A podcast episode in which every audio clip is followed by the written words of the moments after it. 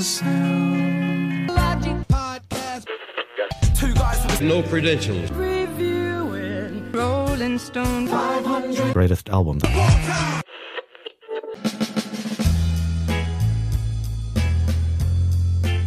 Welcome back, everyone, to the Sound Logic podcast. And today we are discussing album number 49 on Rolling Stone Magazine's Top 500 Albums list. This is At Fillmore East by the Allman Brothers Band.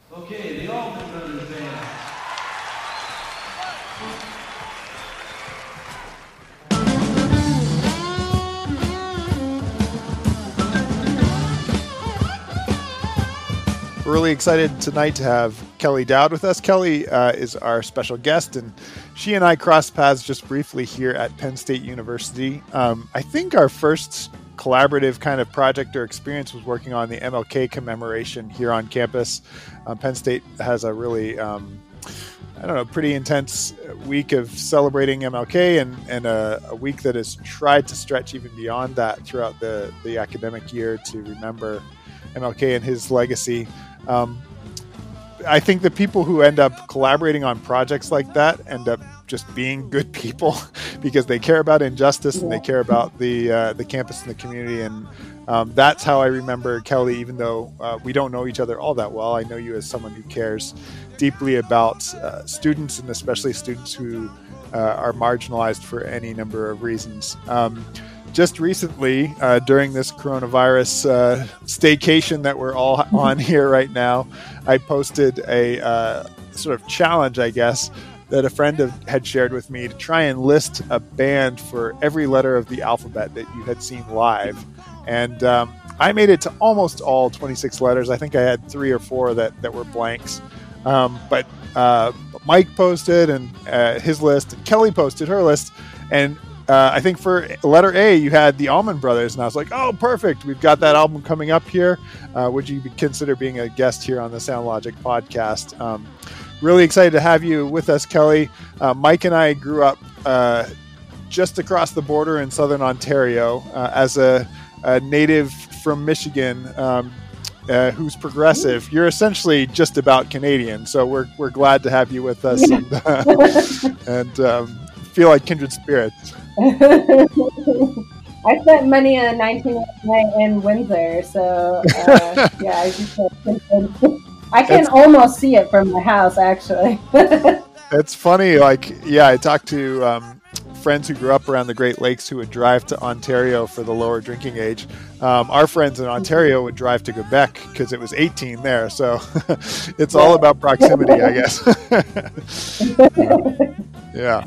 Well, thanks so much for being with us. And uh, yeah, we, we also know that you are someone who's uh, pretty passionate about music and your impressive list, list of bands that you've seen live, I think will will add to this um, episode deeply. The only other thing to add, I guess, before we get rolling here is uh, this happens somewhat frequently on the SoundLogic podcast, but all three of us were born after this album came out that we're about to talk about. So um, take our thoughts with a slight grain of salt. And if you were someone who came of age uh, as this album was coming out and have additional notes or thoughts to send our way, please do, and we'll be happy to share those on a future episode. Ben, I think I, I know I can speak for you and for me as well. This is not only an album, but also a band I am just not that familiar with, or at least not before we started this.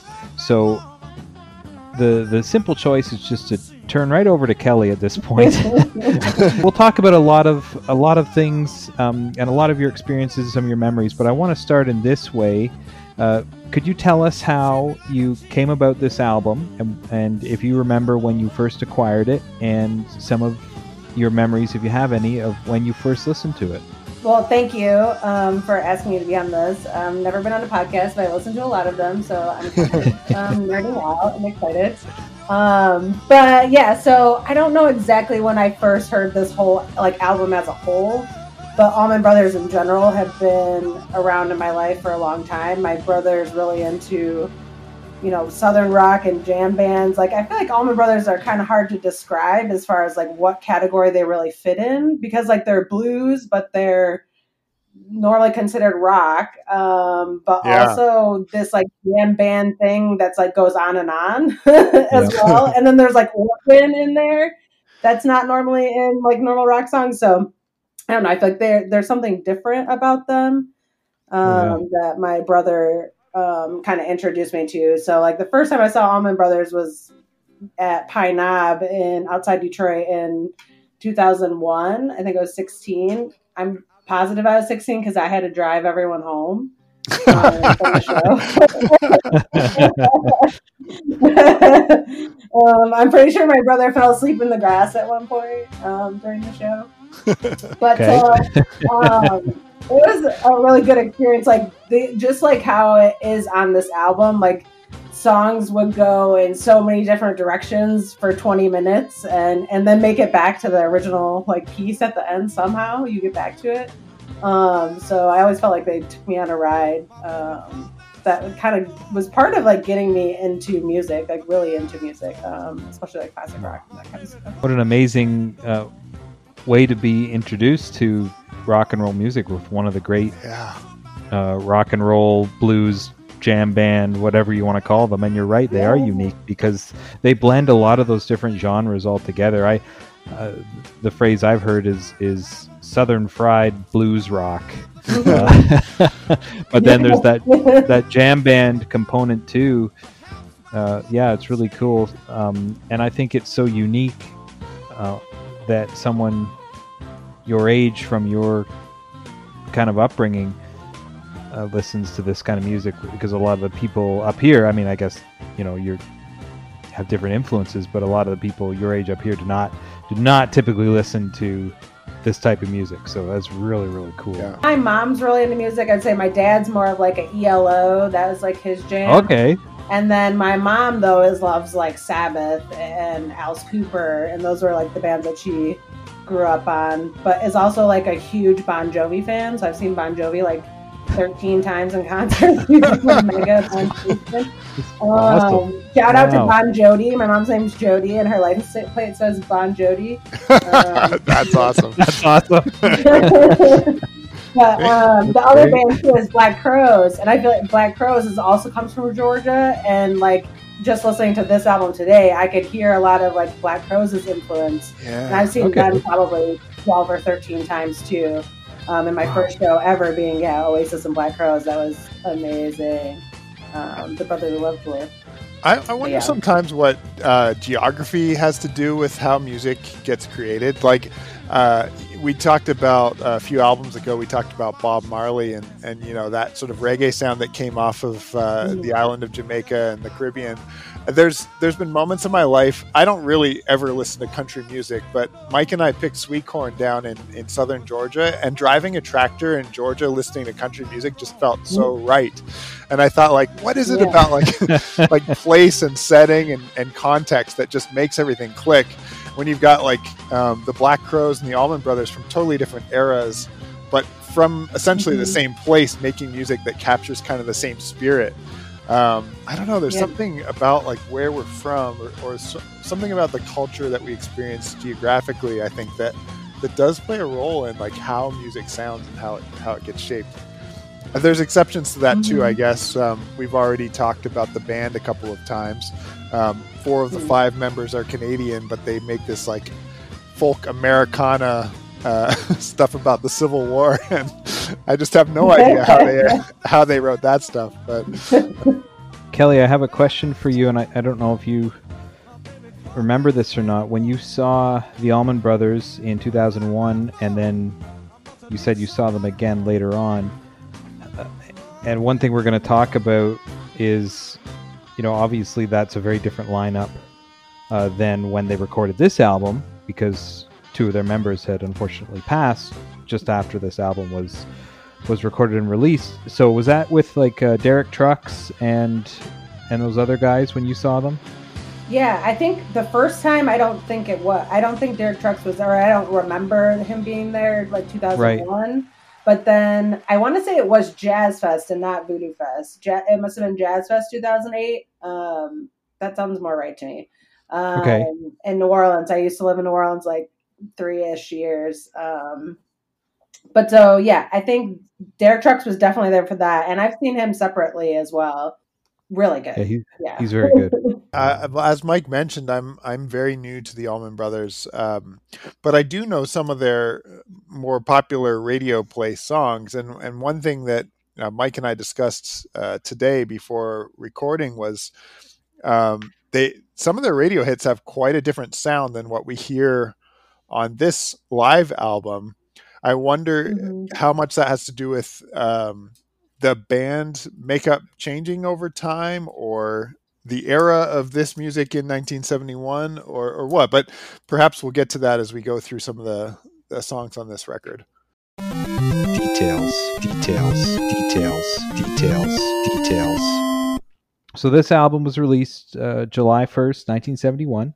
It was their first live album and it was their third album. They had done two studio albums before this. So there's seven tracks on this album. Uh, four of them are covers and then Gregg Allman wrote Whipping Post and Dickey Betts wrote In Memory of Elizabeth Reed and then Hotlanta was a group effort that the whole group wrote, and the rest are covers by different, you know, uh, uh, blues artists and, and different artists there. Um, the, here's an interesting point that I wanted to talk about a bit and kind of get your opinion on, Kelli. This album went to number 13 on the U.S. Uh, Billboard charts, and it got there very fast, faster and higher than their first two studio albums had gone, which is very uncommon that a live album would do this. And this ended up becoming their uh, creative and commercial breakthrough. This is kind of what got them really uh, well known in the music scene. I, I tried to look this up a bit, but do you have any thoughts on why you think this is that a double album with only seven tracks of massive jam tracks would uh, shoot them kind of into the limelight in the rock world and would be more successful than their two previous studio albums. Yeah, I when I was like I kind of looked into it a little bit too. Um, I don't know if like when it climbed to 13 was it a, it says it like it was certified gold in 71. Yeah. That's also when um, Duane Allman died. And so I wonder too if like part of it was he passed away and people dug into it Mm-hmm. because it was, was around the same time. Yeah. Um, but also, it could be at a at, a lot of other people passed away before right before that too. That could be um, where people have like dug into some different stuff. You know. yeah. Yeah. You're right. Around 1970, uh, uh, it was a whole bunch right around there, like Janis Joplin and Jimi Hendrix and Jim Morrison. I think all right around 1970. Duane Allman in 1971. Released in July and he died in October. So I would assume that that could have something to do with it. Yep, that's a really good point. Uh, maybe didn't find you know, and if that was the album that was out when when he passed, yeah. Sure, and and and then it it kind of captures a moment, right? It captures one of the last live moments uh, in his life. Yeah, that's a really good point. I, I was I just reading the stats there. It was puzzling to me without seeing the whole picture. Like, wow, that you don't see that a lot. That a live album. Usually, the live albums, you know, the fans get them, but they're not as popular. You know, the fans want to have them, and it's a special moment, but they're not as popular as the studio albums. But this, this definitely was. So, yeah, you're right. It went gold uh, in '71, so uh, in October, so just in a few months, which was was a lot for back then. And then it did go platinum, which is a million. Uh, in 1992, so it took a while to get there, but continued to be something that people were obviously consuming. As I mentioned, this is a double album with only seven tracks, which means they're very long. And the record executives didn't want to do this. They thought that it would just be uh, career suicide and that nobody would buy it. And the manager had to fight the executives to convince them, no, no, this is really good. You've got to release this. So they conceded, and then that's why we get. Uh, we get a few sides with only one track on it. I think two of the sides only have one I was curious if uh, Zeppelin had done their live album before this or not. Like, 'cause Ah. Dazed and Confused was like crazy long. I remember on their live album um, that people don't normally, yeah, had these songs that go on and on on their record, you know, Right. um, because yeah, they were trying to get hits and things that were going to play on the radio.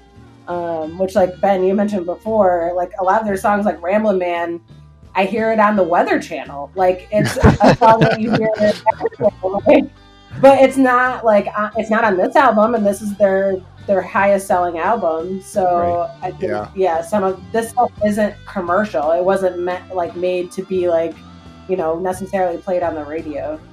Yeah, and yet it, it does extremely well and is is renowned. I uh, I think just being on this list reminds us just of how rare, like you were saying, Mike, for a live album to do what this is doing or did. Um, we've only had one other live album to this point on the Rolling Stone Top 500 list. That was James Brown live at the Apollo from 1962 Mhm. and we don't get another one until number 80, 88. Um, we get a Johnny Cash album uh, live at Folsom Prison, and I think that's it for the top 100.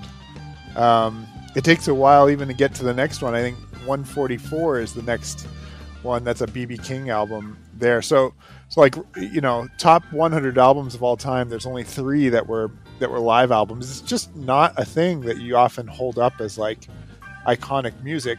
I think often because it's um, it doesn't sound as good as their studio albums, and I think that struck me Yeah. uh, as I was listening to this, like how exceptional they do sound live, and I. I would assume um, if I was their manager trying to get a record executive to, to release this, you just have to point to the sound quality. Um, I think Mike, we mentioned this when we talked about um, uh, James Brown too. That like his his performance on that live at the Apollo album could be live if it wasn't for the crowd noise. Um, you know, everything was just so spot on, and you get that same vibe Yeah. here with um, at Fillmore East. Like, I don't hear any for for sort of a jam band um, to just be hitting every single note. It, it's just incredible, and I think shows their talent and their skill.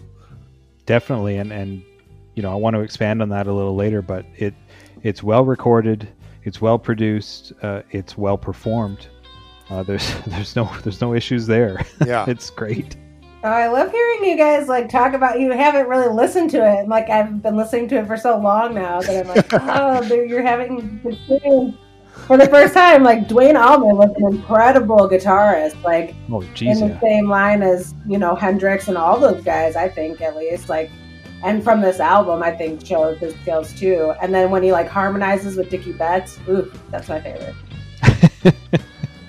I love hearing you get excited about that stuff Yeah. uh, Yeah. yeah and and you know th- this is uh, one of the as we've talked before this was this is a longer album so it was kind of hard sometimes to carve especially you know ben and i both have younger families to carve out the time to listen to the whole thing all at once was uh, really challenging uh, but you know because you're kind of like okay nobody bother me for 23 minutes. I need to listen to whipping post. Yeah. Right. start to um, just one song. Okay guys? So yeah no it, it's um that was a challenge but uh, certainly was worth it. Um, i want to talk about the songs more and before we do that we al- always really enjoy talking about the album artwork and uh, you're fortunate kelli to have you know in your possession a, a vinyl copy so you get that huge uh, sleeve instead of a little CD or a little thumbnail on the computer. You get to look at the big sleeve of this really cool picture of the guys hanging out in front of all their uh, equipment cases, and then with the stencil letters I love on the top case on the top left, the Allman Brothers Band at Fillmore East. I would imagine that would have been uh, put in. Obviously not Photoshop back then, but but edited in afterwards. I don't think they would have had it say that on their gear for the show. Am I right in thinking that? I would assume so. Although it doesn't look it doesn't look edited. It looks pretty pretty spot on. I don't know. Maybe they- it's because they- it's black and white. Um, They could have just cut cut it in there, posted it in there. I feel like the re- the actual records in the other room. I almost want to like go get it to see if you can tell versus. But I, I feel like it would probably be laid over top too because this is their their case. Yeah. Traveling Yeah. in general, I don't think they bought special cases for this trip. No, no, it's performance. just Yeah. just their gear. But but I love the I love the the, the design element there for the cover. Uh, it was really really cool. and just uh, it's great to see the guys all smiling and you know enjoying their time there because when I hear them play music, it just sounds like uh just an absolute joy just to be jamming. I don't. Uh, Kelli, are you a musician as well? Um, I sing. I did uh, choir for a long time. Yeah. So, I mean, anybody who's performed, uh, jamming is a really, really fun thing to do. And when you can just play for minutes at a time and there's really no structure and everybody has freedom to do what they want, uh, there's there can be a lot of joy there. And I kind of hear that when I listen to the music, when I listen to this album, and they go on for 20 minutes. You know, I, I imagine they're just having a blast, and I find that's really reflected in this photo as well. Yeah, it has somehow the uh, the capacity to look both staged and really casual at the same time. I, I, don't know how they pulled that off. It's clearly like someone saying, "Okay, you sit here and you sit here and you sit here," but maybe it was like between serious pictures where someone cracked a joke. There's some some lightness, and uh, it, it is very candid, despite it being very staged as well. Yeah, for sure. I like the choice to go black and white too. It wasn't too long ago that we were yeah. talking about Patti Smith's horses and uh, sort of stripped down look that that gave that album cover. There's something really nice about that aspect here as well. The back of it connects to the front, so like when you go to the back, it has some more members of the band, like you know the extra folks that are playing additional instruments or moving stuff around are, are on the back of it. Oh no way! Oh, that's cool. Yeah, we mm-hmm. we often miss that when we just look at a a stock image that the, the back of the vinyl usually has something cool as well. Yeah, but it's one of those where you like open it up and it's one big picture. Right. Yeah. I'm curious now. I want to go see this other. yeah, good. so this album, in its original form, has seven tracks, and they are Statesboro Blues. Up,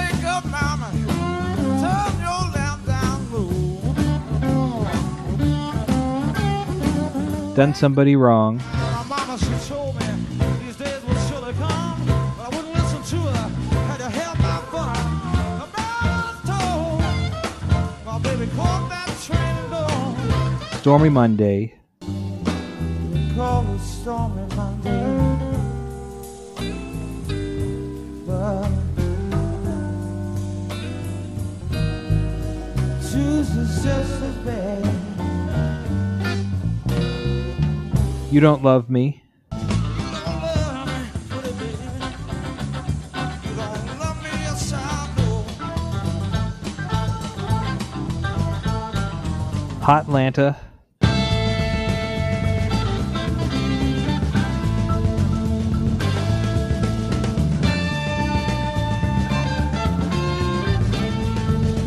in memory of Elizabeth Reed.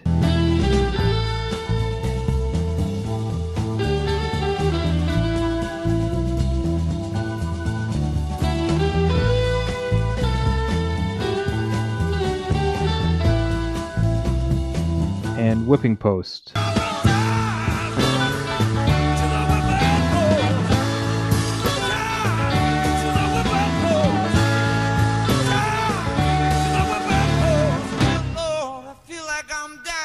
And the the big jams are um, "You Don't Love Me" and on side two, and "Whipping Post" on side four, which each get their own side because they're so big. Mike, I think that's the first time you've uh, you've listed all the tracks on a double album.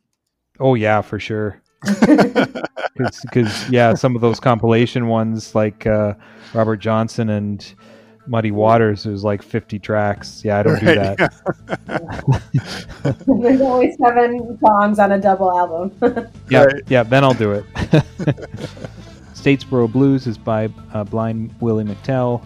Uh, Stormy Monday, T Bone Walker. Oh yeah, done somebody wrong. We got Elmore James. I, I just again, I'm not really a blues guy, so I don't know all some of the blues greats from you know the 40s and 50s and 60s, but it's it's a theme that when we listen to blues artists, uh, even and I'm going to say even Zeppelin in their first album, uh, blues artists seem to constantly pull from the artists that came before them, and not only just in influence, but they are often playing their tunes and recording and releasing their tunes as well hmm in amidst their original material, which is it almost seems like a tradition.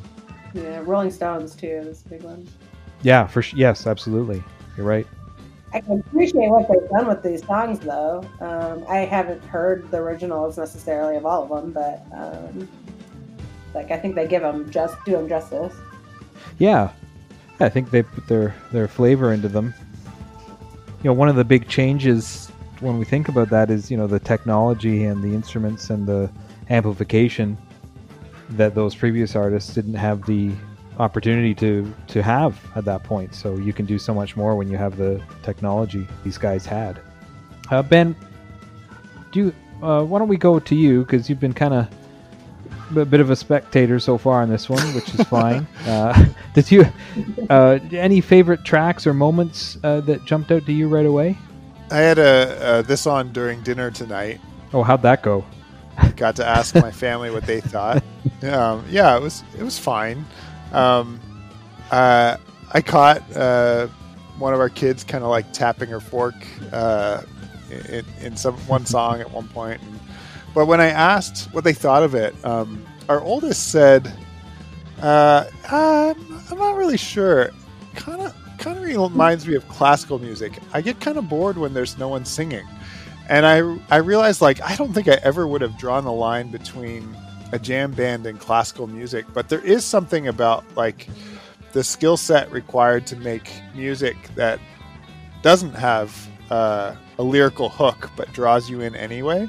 I thought that was just a really interesting sort of childlike perspective for her to, to, to offer. I mentioned then that you know I think it draws a little bit more on jazz and, it- and has that sort of free spirit of jazz music, and she kind of understood that too. But um, uh, she she said something funny like, "It's like classical music, but it's got rock instruments, which just makes it really weird." and so um,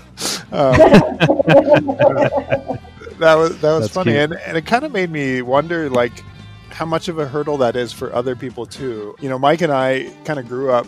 Uh, well, we grew up fairly sheltered Christian experiences for the most part, but we also listened to a lot of classic rock radio, and we were both admitting, um, as we sort of skimmed through some of their their radio hits, that we weren't uh, we wouldn't have been able to say that they were songs by the Allman Brothers.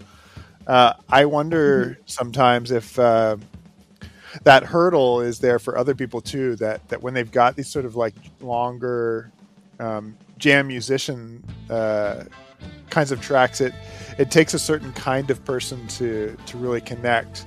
Um, I had some similar kinds of feelings when we when we talked through uh, Dark Side of the Moon, um, and I think what what Pink Floyd and the Allman Brothers both share is this like uh, musical nerdiness that you've you've almost got to have uh, a sense of why uh, improvisational jam sessions are exceptional, uh, especially done to this caliber. If you don't have any sense of how hard it is to play a guitar solo over another guitar solo, or to keep up with a bass player as they're walking their bass around, you, you just don't get why this is exceptional.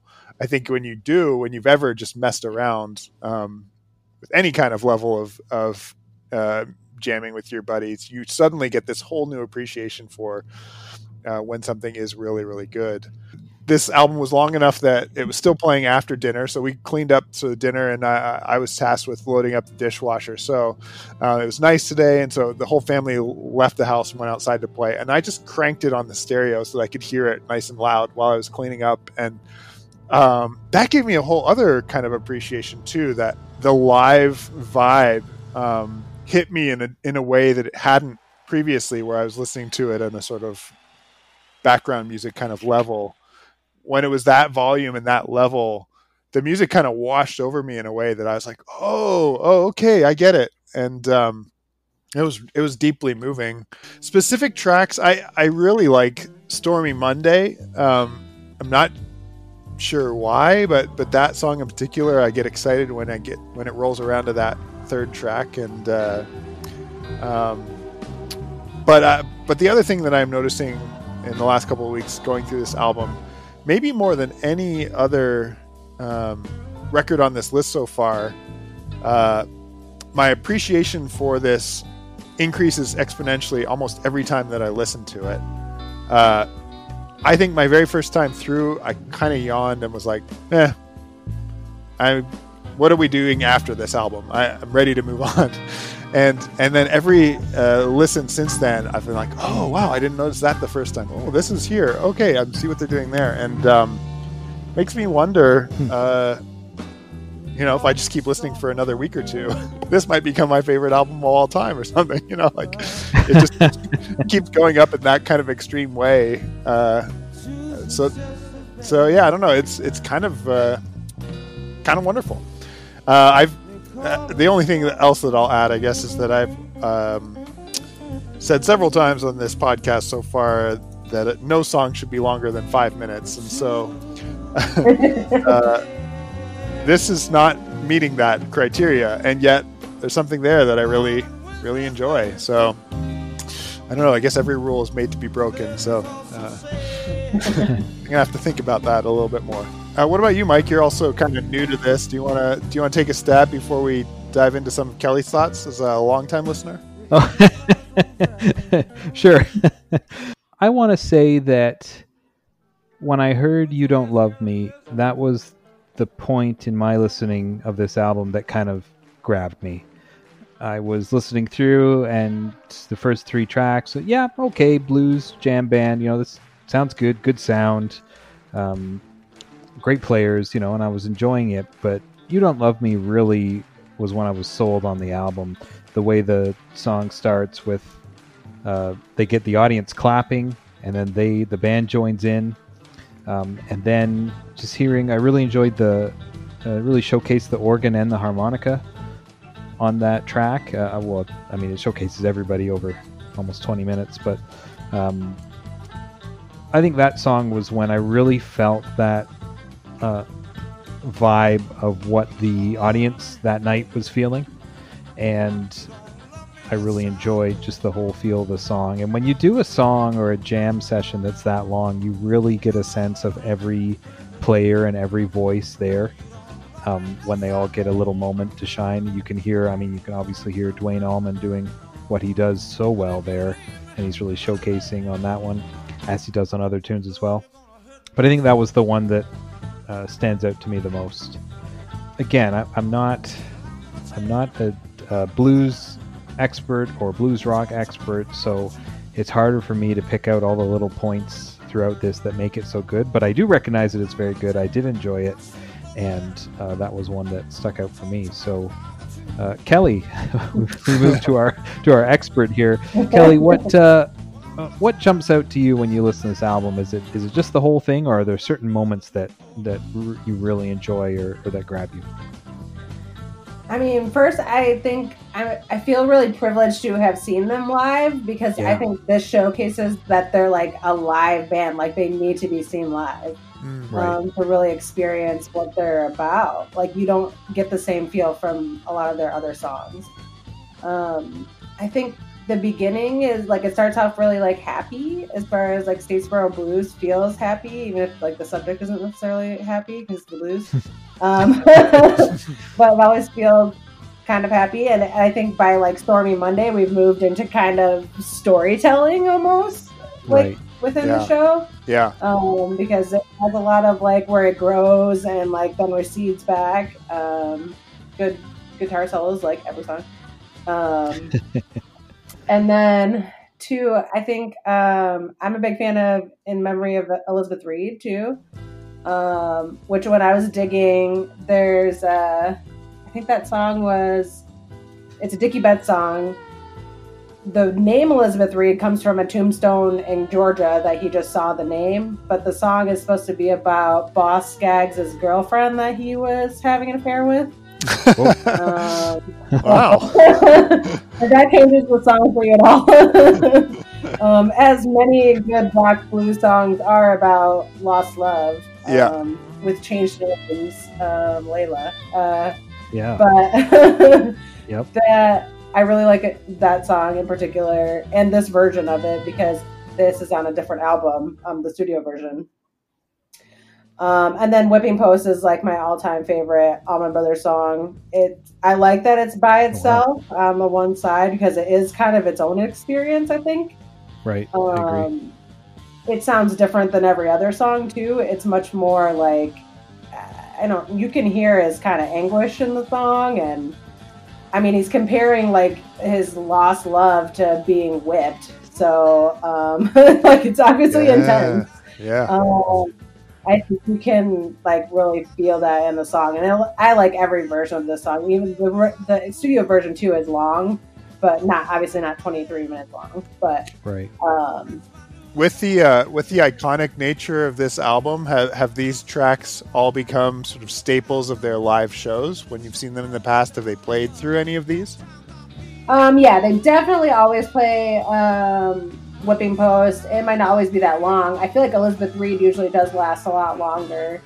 It was a long time ago, but the songs I can remember them just like going on and on. We're like, yeah, Right. you know, like yeah. it's been an hour and we're still in the same song, but then all of a sudden it, it loops back to the beginning, and then you're like, oh man, they're coming back to it. Like the, the same song comes back. Your favorite, you know, lines, the one more time with the chorus kind of thing. Like you made it full circle um, where I'd say like done somebody wrong. Like the second track would have been my like go to the bathroom song. You know what I mean? Like you get that song where you like go get another beer because you know the next song is going to be fire and you need to be back for the next song. Um, but you can go get a beer, a beer or, or pee real quick before Yeah. the next two move on. Yeah that's funny. their shows were always really fun in general. Like they do Shakedown Row, so they have the whole. I mean, because I saw them with the Dead too. It's probably some of the Deadhead folks, but they do the thing called Shakedown Row, where there's like all these people out like selling goods and like making little grilled cheeses they're selling and like hemp necklaces and like that kind of stuff that people are like trying to make money at the tailgating at the Allman Brothers show. That's awesome. I, I was somewhat surprised to see that Whipping Post is um, one of their most played tracks on Spotify. Um, you don't often think that a 23 minute song is going to like rise to the top of a uh, you know streaming service, but um, yeah, I guess especially if it is a staple of their live performances throughout the years, that that's an interesting dynamic um, uh, to continue to have it be something that fans especially continue to return to. So, as you've heard us talk about, we do have a Spotify playlist for the Sound Logic podcast, and we'd like to pick a couple tracks from each album we review. Uh, Kelli, what track would you pick for our Spotify playlist? A bit of a challenging question for this album because some of them are very long, but if there was a, a song that you wanted people to hear from this album, which one would you pick? I mean, I think Statesboro Blues is a good choice as like an introduction to Allman Brothers. If that's the only Allman Brothers song that's going to be on the playlist, um, since this is the only album, I think that's in the in the top. Um, Right. I would say that one, if only because like every other song is twenty minutes long. I don't know how long this playlist is. Um, I mean, my number one choice would be Whipping Post, and even does it count if you lifted it from another album because it's the shorter version? Um, versus it being from this one. I mean, we we, we kind of do whatever we want. Yeah, I mean, we're gonna have we're gonna end up with a, a playlist that has a thousand songs on it. So I don't think that time is really that uh, crucial to be considering here. So so let's let's put Statesboro Blues and Whipping Posts on there. That'll be two good ones to add. Perfect. So here's an interesting question, and one one we ask every time, um, and especially it becomes more challenging with some of the older albums. But is this album still relevant? And and again, this is some of these questions are challenging for this album because it is so different than a lot of the things we've listened to. But um, Kelli, when you think of you know the music world today, and you've seen a lot of bands and different types of music live, where does where does this music fit in today's world? I feel like it fits in the live music scene. Like we're on pause right now, but live music and concert scenes and festivals in particular have become huge. I mean, like that's the way Yeah. that artists are making a lot of their money now is through Right. concerts. And so um, I was planning to go to Bonnaroo actually this year. Um, I'm like, I'm getting up there in age, but I got to go to some camping festivals before I'm cool. um, get to live it up a couple more times, but uh, I think that's where it really could fit is like in the live scene. But obviously, they're not you know playing. But similar bands like Derek Trucks, for instance, or like Right. Robert Johnson, you, y'all mentioned before. Um, are is similar in vein and have that same like jam bandy um, and good musicianship with it. Mhm. Um, I mean, I think it's relevant. I think we mentioned before too around like all of the black blues artists that wrote majority of these songs that this kind of era of blues rock was playing, and they didn't necessarily get the recognition that they maybe deserved for these songs. But if anything, this is an outlet to then go find those artists that I had never heard of, but that we now can access their music uh, digitally Yeah. That we might have not been able to Right. touch before. I like that. I think too here there is a um I don't know, just a proficiency for how to play live too. You can tell the crowd is hanging on everything that they're doing. Um, and they're taking the crowd on a journey. I've been to very you know, one of my favorite bands is Coldplay, and their shows are very produced and not very improvised at all. And and I like holding this up in contrast to an experience like that because it reminds me just of how diverse a, music experience can be. I don't listen to this style of music so much, and I don't know a ton of people who are, but I think that there are still lots of people who love chasing bands around the country uh, to hear how they're going to sound on a given night. We've had on guests already who, uh, you know, if a band is in their area, uh, you know, if they're if they're uh, from say Toronto, they'll go see them in Montreal, Toronto, uh, Detroit, Buffalo. They'll try and get to, you know, as many uh, concerts in that stretch as they can, and uh, to try and catch something different each time. And I, I think that's something incredible. And I think, especially held up to the rest of this list here, um, to be one of the very few live albums included, I think is is saying something as well. What about you, Mike? Oh boy, uh, those were really good answers. Uh, I I struggle with this one. Personally, I really enjoyed it, and I I really see the significance of it. I see its place. Uh, I think that a couple challenges with the way that especially young people listen to music today. The the long playing track is not something like my kids can't get through a 20 minute track. Are you kidding me? Like that that's that's not going to happen and I think that a lot of younger people struggle with doing anything for a long period of time. I know that's a generalization. It might not be totally fair, but I think that to sit through that um, and not have a lot of movement and changes and quick kind of little things, uh, that's a challenge for the way that music is consumed. Um, and I think that the way that rock music is played today is is very different.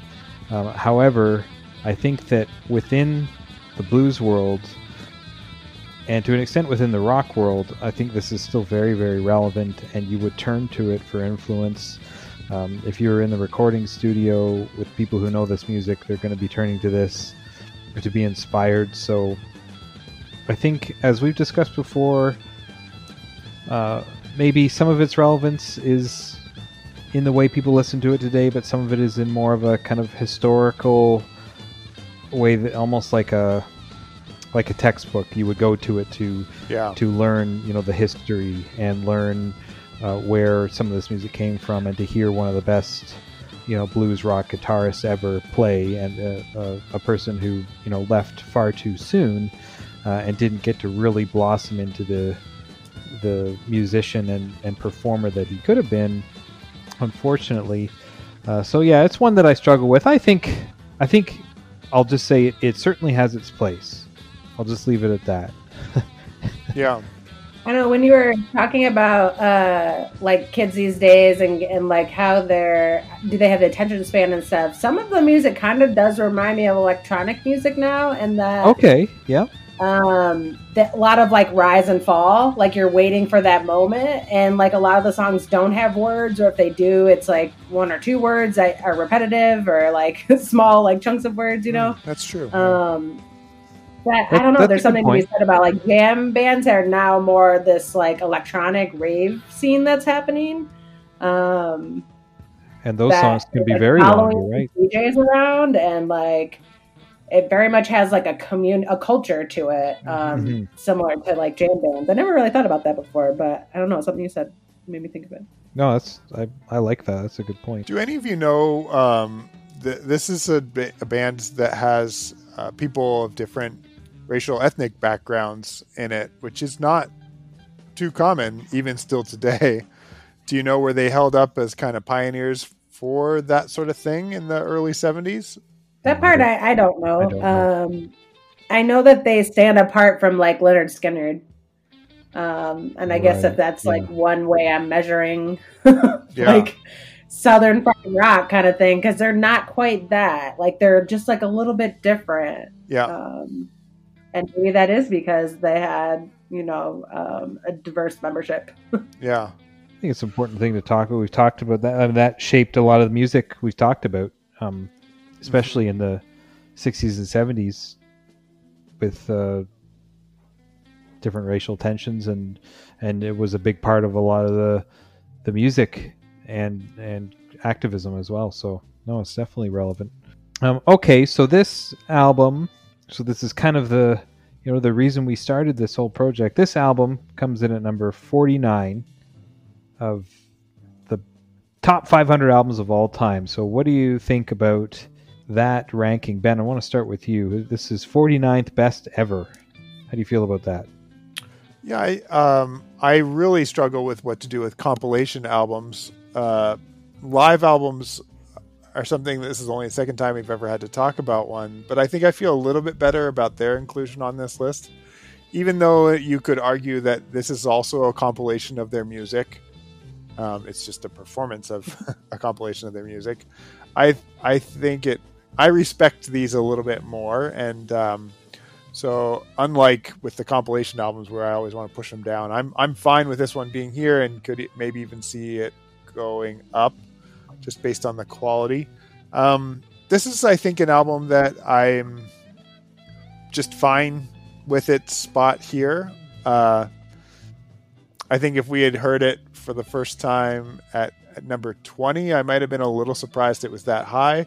Uh, but if it had shown up at number 100 or something like that, I probably wouldn't have been too shocked that it was down that low. So, yeah, I, I don't know. Right here around 50, I think is is just fine in, in my book. Um, uh, I like it more than some of the albums we've already tackled, and I'm sure there will things that will come all along that, that I'll like more than this one. But uh, I'm fine with it being right here. Kelli, what do you think? And I know it can be a challenging question if you're not as familiar with the list as uh, as Ben and I are. It's kind of studying it for over a year. Yeah, I'm definitely gonna have to dive into the list and see where these albums are because I'm interested. But I mean, I think it's fair. That's for sure. If this is the only Allman Brothers album that's on here, then I think it's in a good spot because they do have a lot of other great albums um, that aren't touched. So Yeah. um, of all of them, if they're going to pick one, I'm glad they picked this one. Um, because yeah, again, it just showcases something that other bands don't necessarily have is that like improv live, like just really good sound. I think I'm okay with this ranking. I'm I'm again a, a live album. You know, to me it, it's always surprising to get it this high on the list. But I think because of how successful it was and how it kind of really projected their popularity at the time, um, yeah, I I'm happy with the ranking. I don't really I don't really have any issue with it. Not, not, a, not a lot of not a lot of controversy that time. I, I guess I the only thing I'll add is I'm really glad I got to experience it. I think there have been a few on this list that I've been like, meh, I don't think my life has changed much, uh, you know, tackling this album. And this one I feel uh, a lot of appreciation, maybe because I know so li- I, I I know so little about this band, but um, I feel like I have a deeper understanding about a little about who they are and uh, and the incredible skill uh, involved, and so I'm just glad it's here. I'm glad it's on the list, and that we got to listen to it tonight. And I'm always appreciative. I think when we've got a, a real live fan of a band on as well to give us sort of the, some of the passion I think that goes into um, that aspect as well. So yeah, thanks so much, Kelli, for adding your voice as well. Yeah, thanks for having me. I would have liked to see what else like Duane Allman would have done. Um, Oh, jeez, yeah, from here. yeah. Um, too didn't the bassist died like a year afterwards. Um, it, also in a motorcycle accident. I, Um, I read at the same about a year later at the same intersection. the same intersection. Wow. Yeah, it's just it's just very Yeah. tragic. I'm glad we got we got them while we Yeah. while we had Yeah, him. yeah. Right. Um, share you know a little bit of time with them. Yeah, for sure. mhm. Um, and as we mentioned, you know, there's no other albums. Uh, we always talk about the other albums, but this is the only one. Uh, so that that just about wraps it up. Any other concluding comments? I mean, other than go check out more Allman Brothers. Um, Yeah. Midnight Rider. Yeah. Midnight Rider's is a really good song. Melissa, Jessica. There's a lot of songs about girls, so Yeah. um, there's that. Especially for those of us who are stuck at home right now with um, working remotely or whatnot, this is an excellent time to be digging into all the free music that's out there and uh, go down a rabbit hole, find something you like. It's good uh, working music. You know, a 20 minute song is gets you through. Yeah. Oh yeah. Well, I want to take an opportunity one more time to thank you so much, Kelli, for joining us. It was a real pleasure talking with you and hearing about all your experiences and your passion for this music. Thank you so much. Thanks for having me. I appreciate it. You bet. Thanks, Kelli, and be well, be safe. Um, yeah, we're all in this together, I guess, even from a distance. And before we sign off, uh, Ben, what have we got coming up next time? Yeah, we are um, approaching number 50 on Rolling Stone's top 500 album list. Uh, that's ex- that's an exciting milestone, I think. Uh, coming up next, for we've sure. got uh, "Here's Little Richard" um, by uh, Little Richard. I saw Little Richard in What? You saw Little Richard? Yeah, I saw a compilation show. It was a Fats Domino tribute um, in the Superdome. Oh wow. and it was i mean little richard they rolled him out in a wheelchair and they picked Oh. him up and put him at the piano and he just like went to town like tutti frutti Wow. it was on um but like a guy like lifted him out of the wheelchair and like just set him at the piano and he Oh just my goodness! did his thing it was yeah Wow. who else was at that show uh well fats was there but he was like up in a booth and then uh, Chuck Berry was there, and he only played for like a second. He was definitely like probably too old to be on the stage, kind of thing. um, he didn't play like a full song. He like not couldn't get through a whole song until Oh he was goodness. done. And then like Keb Mo and Wyclef played, Wow. and yeah, that was a that's a crazy show. New Orleans got a lot of stories about shows down the Well, until until next time, we want uh, all of you at home to uh, be well, stay safe, and take care of yourselves. Thanks again, Kelli. Have a good night, everyone. If you like what you hear, subscribe on your favorite podcast app and write a review. Send us a message at our Facebook page, on Instagram, or through our SoundLogic Podcast Twitter feed. Thanks for listening.